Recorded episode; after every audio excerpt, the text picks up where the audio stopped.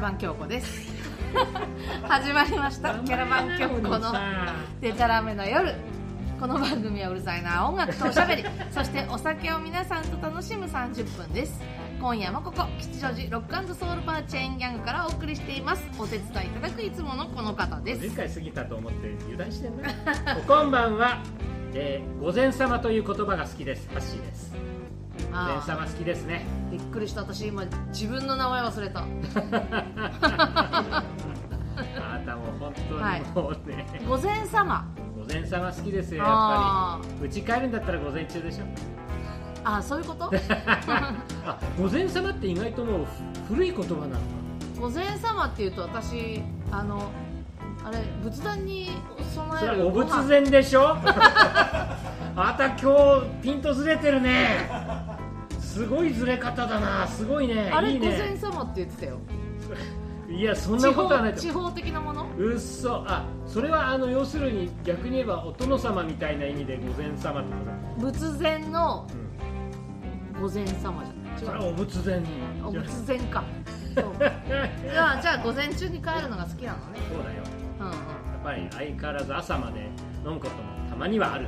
ああ何？12時過ぎるってことじゃなくて午前様っていうのはもう朝世の中が明るくなってから帰るという朝帰りのことを午前様って。でもそうだな。あの3時4時に帰っても午前様っていうかな。微妙だなそれ。うん。午前様の定義を。難しいね。さっきから。2時とかは？深夜。2時はまだ深夜、はあはあ、まだ午前中まあ午前中にな AM にはなるんだけども、うん、でもやっぱり午前様っていう言葉の中ではこう明るくなりつまあだから要するに午前要するにてっぺん過ぎた後に帰るとすれば、うん、もう12時過ぎたらばさ3時4時に帰る人ってそういないのよ。まあね。そうね。まあ交通手段もないし、うんうん、そうなるとやっぱり、まあ、始発が始まる、まあ、タクシーだったら、うん、始発が始まる頃とかね、4時5時ぐらいが午前様というね、感じじゃないかという感じがするわけさ。午前様でこんなに引っかかると思わなかったよ俺。えー、今辞書で調べました。最近すぐ調べられる遊びや宴会なので、はい、夜中の12時を過ぎてから家に帰ることまたはその人。基本的にそう、うん、午前様の文字りで、うん、揶揄の長所うん。いやまああんまりいい意味ではないっていうことだよ、うん、どうだ？つまみろ。つまみろ。次が変わる。腹が立つな。なんでこんなことで、えー、話が、えー、引っかかるのかよくわかんないけど。はい、はい、もう秋ですか。らまあ、秋ですから。午前様には気をつけましょう、ね、そう。だんだんだんだんこうねあの寒くなってくるから、うん、まあ寒いとな。ああんまりこうねお店行ってもこう外出ると寒くなるからじゃあ早めに帰ろうとかいうようなイメージになるがだ、うん、あ帰って外に出たくなくてだな。でもあったかいうちに帰ろうはないよね夜だもんね。もうもう寒いもん、うん、うん、だからこうね、えーったかいうちではなくてもこうあまり夜中のこうねほら寒々しくなるじゃん、ねね、深夜過ぎるとさ、うん、人通りも少なくなり、まあ、まだそんな季節でもないだろうけど、うん、明け方が一番寒かったりするわけさ。するする。だからあまりこうね、えー、これからの時期のですね午前様というのは避けたい気分はありますけれども、えー、でも、うん、勢いに乗るとそうなるよ。元気ね。元気ねそういう意味ではね。ねっていうかあの帰り気力がなくなるっていう気力がなくてその場にいて飲んでるわけでしょ？まあね。元気だと思う。あんまり酔いつぶれるっていうタイプじゃないからね私ね、うんうん、ずっと元気よね。あなたと違ってさ。まあずっと元気よね。まあまあまあまあまあ、うん、だから逆そうだな。逆になんていうの？あの嫌になったら矢も盾もたまらず帰っちゃうことはある。へえこうもう何？理性ないからさ、うん、酔っ払ってると。もうプイって帰っちゃうあもういいやっつって。下手すとあのタクシーかなんかでも大枚はたいて大散財して帰るとかね。そういうことは面白くなくなっちゃうんだよね、うん、なんかそういう時は。辛くなっちゃうね。辛くなるね、うん、そう辛くなるってある。なんなんで俺は始発の方が辛いな。え？始発で帰る方が。始発いいじゃない。始発はなんかあと片道5000円かけて帰るところ160円で借りたりするんだよ、まあまあね、こんなにありがたいことはないじゃないし160円で2往復とかしたらもう大変じゃん。あまあねあの、なくはない、うん、いや2往復しても160円160円。あのうちに着くのがさ8時なのか10時なのかその違い。ひどいね。しんどい。めちゃくちゃですけれどもね、うん、はい。あのね乗り過ごすの嫌だね。うん。乗り過ごすと辛い。うんあのもうあるよ。私なもう目が覚めたら目の前に天狗がいたことが何回かある。これ中東京中央線ですけれどもね、はい、あの下りで行くとですね高尾というところが一応の終点なんですけれども、えー、高尾山ね、うん、あの小学校の遠足の時よく行きましたけども天狗がいるんですよ。ね。高尾の駅で。そう。で駅にでっかい天狗様がいるのよ。そう。あれ見た時はもう超絶望的な愕然とするね。なるよね。いやでもあの私の友達にねめちゃくちゃ酒が強い人がいるわけ、うん、もう一生飲んでからがさあの本番だって人がいるわけ、ね、でもあのどれだけ飲んでもね酔っ払わない。普通平然としてるの。でもその人にはね1個だけ弱点があって、うん、電車で寝るの。あ。あの電車で絶対一人になった途端に気が抜けるんだろうね。わからない。いや一人でもねガーガー飲んでる人なのよその人。もうね平気なんだけれど電車はダメなの。でもね分かるの、秋の電車めっちゃ膝の裏あったかいじゃん。そろそろねヒーター入ってね寝るよねあれね。あれ座ったら終わるよね。あれはなんか絶対眠くなる。でその友達がねもうバンタビ高尾行くわけ、うんうん、でもう高尾行ってさもう何寒いところ何あのなんだ自動販売機の横で寝てるわけよええー、でそれを見かねてね高尾でネットカフェができたって話が すごい。そいつのその人のためにネットカフェができたらしいっていうすごい噂があるんですよ。そうなんだ。なかなかすごいんでね。なんか人には弱点必ずあるんで。そこすごいいい話を聞いてしまいましたけど、はい、えー、今週も1曲目は私のハッシーの選曲でいってみたいと思います。懐かしのツートーンムーブメント、ザ・ビートです、えー、ミラクルズのカバーからお送りしましょう。Tears of a Clown 涙のクラウン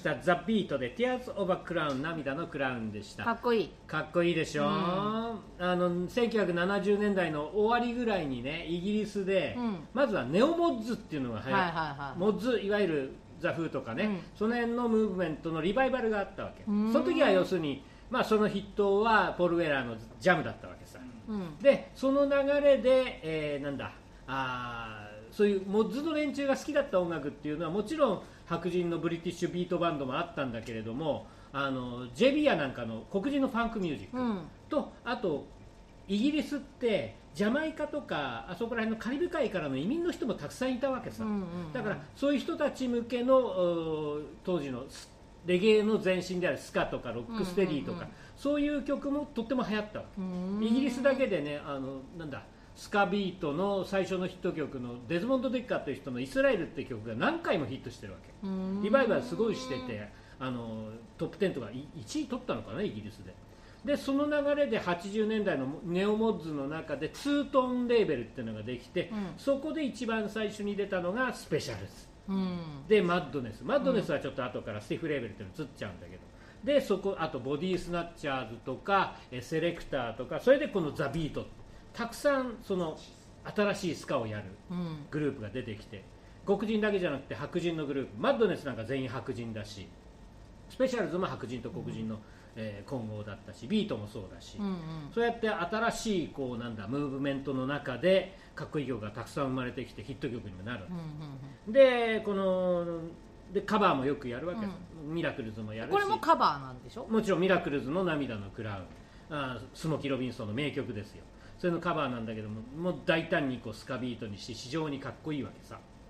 でなんだろうあこういうビート後乗りのビート、うんうん、で後々あのレゲエというものが好きになるんだけど、うん、私も。うん、そういうのをなんだろう自分の中で一番最初にこうなんだろうこう意識づけてくれたのがこのツートンムーブメントってやつまあもともとはパンクがあるんだけどね、うんうんうん、だからやっぱり私らの世代っていうのはあのある意味パンクを抜きにしては語れないところを通ってきた人が多いわけです。好きだっていうことがよく分かった。そう、うん、その熱量というか。すごいなで今日はそのねビートの T シャツを着てきた、ね、うんうん。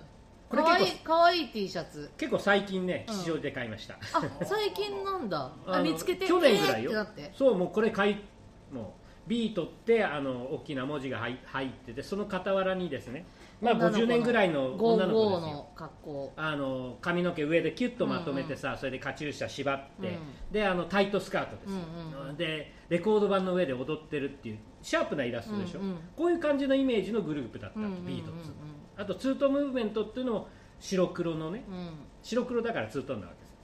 で衣装やなんかもみんなその白黒でまとめて非常にシックな感じで。でアクティブなライブをするっていうね。そういうムーブメントが何年ぐらい活動したバンドえーとね、ビートはねでも80年代の半ばぐらいまでいたの。アメリカでもヒット曲出したぐらいだからビート。ある意味アメリカで一番受けたグループかもしれないね、うん、だからな出世頭っちゃそうかもしれないけどでもまああんまり日本では意外と地味な存在だったんだけど日本人はやっぱスペシャルズとマッドネスですよ、うんうん、あのスペシャルズは聞いたことある。マッドネス CM あったんだよ。シティ・イン・シティ。ホンダの車の CM 出たの。すごいあの特技ムカデ歩きっていうね。分かんないか一回りした、今度また今度またあの教育してあげるから。スキーでこう連なってみんなで降りるみたいな感じなの。え何？スキーでさ連なってみんなで降りるみたいな あなんとなくあのみんな暴言で板合わせてみたいな、うん、そう似たような感じかもしれない。あでもムカデ競争ってあった。あったよね運動会ムカデ競争ね。あはいおっしゃる通り、うん、あれの板が内版だと思ってください。そんな話か。すごいマッドネスだったんだよ。マッドネスはイギリスではもう国民的バンドになって。もうあのいわゆるスカビートからもどんどん離れてポップバンドとしてすごいモッツの知識が全くないので。そうだよね。そりゃそうだわ。うん。なんか面白い。たかし君を交えてやろう。今度ジャンかなんかかけてそんな話しようほらさらば青春の光とか映画知らないか。一回だけ見た。あ一回だけ見た？しかもつい最近。結構みんないろいろつい最近の話が多いのよね。なんだかんだ言ってさ。もう長く生きてるとこんなだわ本当に。あのフレッド・ペリーのが流行ってる理由がやっと分かりました。あそうかゼロのつく日は音楽とおしゃべりそしてお酒を楽しむラジオ番組「キャラバン京子のデタラメな夜」毎月10日20日30日キャラバン京子の YouTube チャンネルにて公開いたします。ぜひお楽しみください。今フレッド・ペリーフレッド・ペリーが分からなくてね、うん、ポロシャツか。そうなんかこういうクラクラウンっていうかこういうね。ああそっか、うん、あそれだったらなんかうん、え福島さん何？フレッド・ペリーって。テニスプレーヤー。テニスプレーヤーか、うん、じゃああれテニスウェアだったの元は。もともとはポロシャツってそういう感じなのかな？あテニスプレーヤーポロシャツ着るもんね。あのビオルンボルグとかポロシャツ着てなかった。そうそうそう。古いなビオルンボルグ。ラコステとかね。ラコステ。ラコステ。ラコステ。うんうんうん、うん、流行った流行った。マッケンローも着てたよみたいなテニス詳しいね福島さんね。詳しいっていうかそれは有名、テニスやったことはあるんですか？ありますよ。テニスやってた？テニス少年中学生の頃。部活で？部活。えー、テニス流行ったもんね。公式テニス部？我々大学生の頃ね。ああもうテニスサークル華やかな壁打ち。ああ壁打ちやった。壁打ちはやった。テニスだって高校の時あれ授業でやったもん軟式テニス、あ軟式テニス、まあ、今でいうソフトテニスやね。へ部活もあったけどもさ。えじゃあ福島さんはテニス部？テニス部あテニス部だったの？1年ぐらいやめちゃったけど。あそうなんだ。ハッシーは中学の時は？え中学はねクラブ何だったかな？帰宅部。えー、クラブなんか入ってたけど忘れた。あのクラブといえばもう高校の放送部からだから私の中の記憶では、うんうんうん中学の時はあんまり？あんまりあ。んまりやってなかった。あの工程全部使って放課後にバレーボールやってた。へえ。なんなんすか？その昼休みの OL みたいな。いやいやバレーボールっつってもねただアンダーとかトス上げるだけなのよ、うんうん、でも広い 100m のさあのなんだ一周の取れるような広いグラウンド全部使ってね男の連中がねボンボンボンボンあのアンダートス上げてね追いかけちゃアンダートスやるっていうねバレーボールとも思えないようなことをやってああ蹴鞠的な？落としちゃダメっていう。まあまあまあまあまあそうだ。まあ落としてもいいんだけどさ。っていうかさ、うん、昼休みの OL ったって、うん、相当古いよ。そうそうそう あのねあのクレイジーキャッツの映画じゃないんだ。よ屋上でやるやつそう屋上でやるやつ。あんた絶対知らないよそれ。釣りバカに的なね。あ釣りバカでもそういうシーンあったの？まだ。釣りバカはあるんじゃないの？あれでも昭和のなんだ戦後からすぐ何十 20年ぐらいまでの映画でその証言は終わってるのかと思って。高度成長期のあの会社員のやるような。まさかそこをほじくり返されると思わなかった。びっくりしちゃったよ本当に。びっくりしちゃったけどもね。いやそういうことを中学生時代はやってあの鬱憤を晴らしなるほど。してたけども。でテニステニス部ってあった。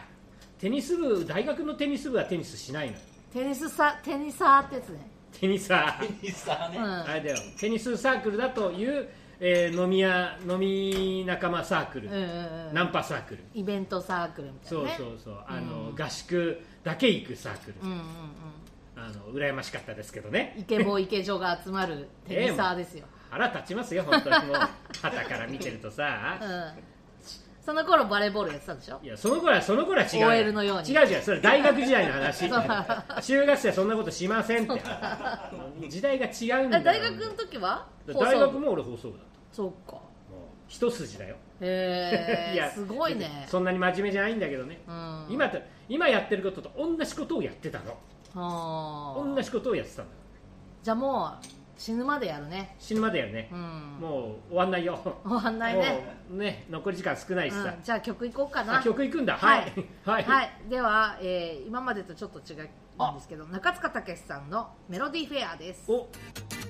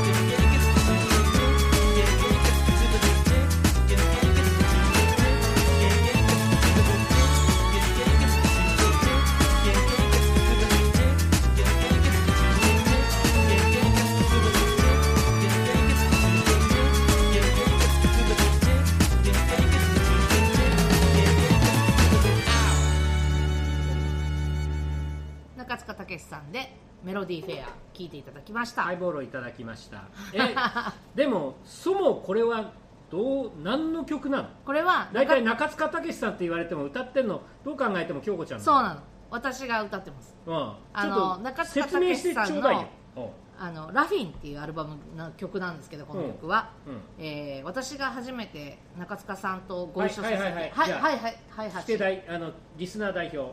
そも中塚武さんって誰？あのえっ、とまあ、えーシンガーソングライターの人なんですけど、うん。DJ やったりはいはい。あと CM の曲作ったりとか、はいはい。まあわトラックメーカー。まああのいわゆるマルチ、えープレイヤーというかそうそうそう。コンポーザーとうんいううか、えー米津玄師みたいなもんですかっていう言い方が正しいの？ん米津玄師をよく知らないので その質問に僕らはは本当にコミュニケーションが取れておりません。